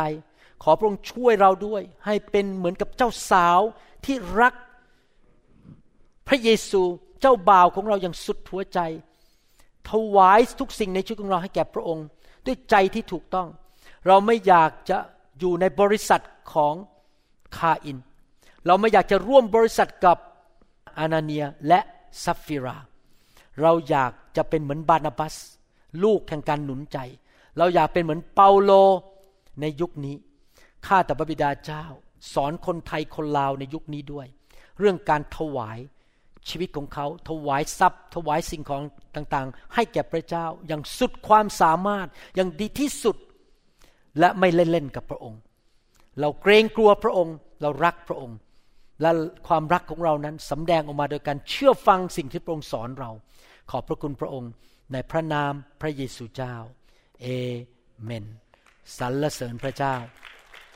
ฮาเลลูยา ขอบพระคุณพระเจ้าครับ ถ้าท่านยังไม่ได้เป็นคริสเตียน ผมอยากจะถามคำถามนี้นะครับ เป็นคำถามที่ดีมาก อยากจะถามคำถามว่า ท่านรู้ไหมว่าท่านจะใช้ชีวิต หลังความตายนิรันดร์ที่ไหน หลังจากเราตายจากโลกนี้ไปมีแค่สองที่ที่เราจะไปใช้ชีวิตได้ มนุษย์นี่นะครับพอตายแล้วไม่ได้สูญหายนะครับ ยังอยู่วิญญาณยังอยู่ แต่วิญญาณเราไปเนี่ยไปใช้นิรันดร์ในนรกหรือในสวรรค์สำหรับผมนี่นะครับ ผมอยากไปสวรรค์ ผมอยากจะใช้ชีวิตนิรันดร์ในสวรรค์ ถามว่าสวรรค์มีจริงไหมสวรรค์มีจริง มีคนไปเห็นสวรรค์มาเยอะแยะ กลับมาเล่าให้คนฟังเขียนหนังสือเป็นเล่มเลยครับ คนหัวใจหยุดเต้น หมอปั๊มขึ้นมาตายแล้ว ไปสวรรค์กลับมาเล่าให้คนฟัง ก็มีนักเทศหลายคนที่ก่อนตายเขาไม่เชื่อพระเจ้า มีนักเทศคนหนึ่งอยู่ที่นิวยอร์กเป็นนักเลงถูกปืนยิงตาย ขณะที่รถ ambulance กำลังพาไปที่โรงพยาบาลเขาตาย แล้วเขาไปนรก เพราะเขาไม่ได้เชื่อพระเยซู แต่พระเยซูมีเมตตาส่งเขากลับมา ตอนนี้กลายเป็นนักเทศน์ มีนักเทศน์คนหนึ่งชื่อว่าเคนเนธ เฮกินนะครับ ตอนที่เขายังอายุน้อยๆสิบกว่าขวบ เป็นโรคที่เกิดขึ้นมาโดยกำเนิด เป็น congenital disease เป็นโรคที่มาจากบังเกิด ตอนเกิดขึ้นมา แล้วเขาก็ตาย พอเขาตายเนี่ยเขาเห็นตัวเองวิ่งลงไปในนรกเหมือนไหลลงไปเลยนะครับ แล้วพระเจ้าก็มีเมตตาส่งเขากลับมา แล้วเขาเลยกลายเป็นนักเทศสอนเรื่องความเชื่อ เป็นเวลา 80กว่าปีเขาตายอายุ ถ้าผมจำไม่ผิดอายุ 86 ตายไปหลายปีแล้ว แต่เขาไปเห็นนรกมาแล้ว ผมอยากจะใช้ชีวิตนิรันดร์ของผมในสวรรค์ อยากหนุนใจนะครับ ถ้าท่านอยากจะใช้ชีวิตของท่านในสวรรค์ชีวิตนิรันดร์ให้ท่านคืนดีกับพระเจ้าที่เป็นเจ้าของสวรรค์เถอะครับ กลับมาคืนดี สวรรค์ต้องมีผู้สร้างจริงไหม คนไทยก็เชื่อเรื่องสวรรค์นรกอะจริงไหมมีผู้สร้างอะแล้วผู้สร้างคือใครล่ะครับ คือพระเจ้า อยู่ดีๆมันจะเกิดขึ้นมาได้เองได้ยังไง โลกจะเกิดขึ้นมาเองได้ยังไง นรกสวรรค์จะเกิดขึ้นมาได้เองได้ยังไง มันจะต้องมีผู้สร้างขึ้นมา แล้วผมเชื่อว่านรกมีจริง เมื่อตอนที่ผมจบการศึกษาใหม่ ๆ ไปอยู่เมืองจันทร์เรานั่งรถกันไป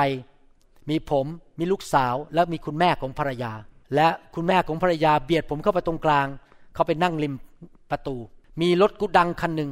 วิ่งเข้ามาฝ่าไฟแดง ชนรถที่ผมนั่งอยู่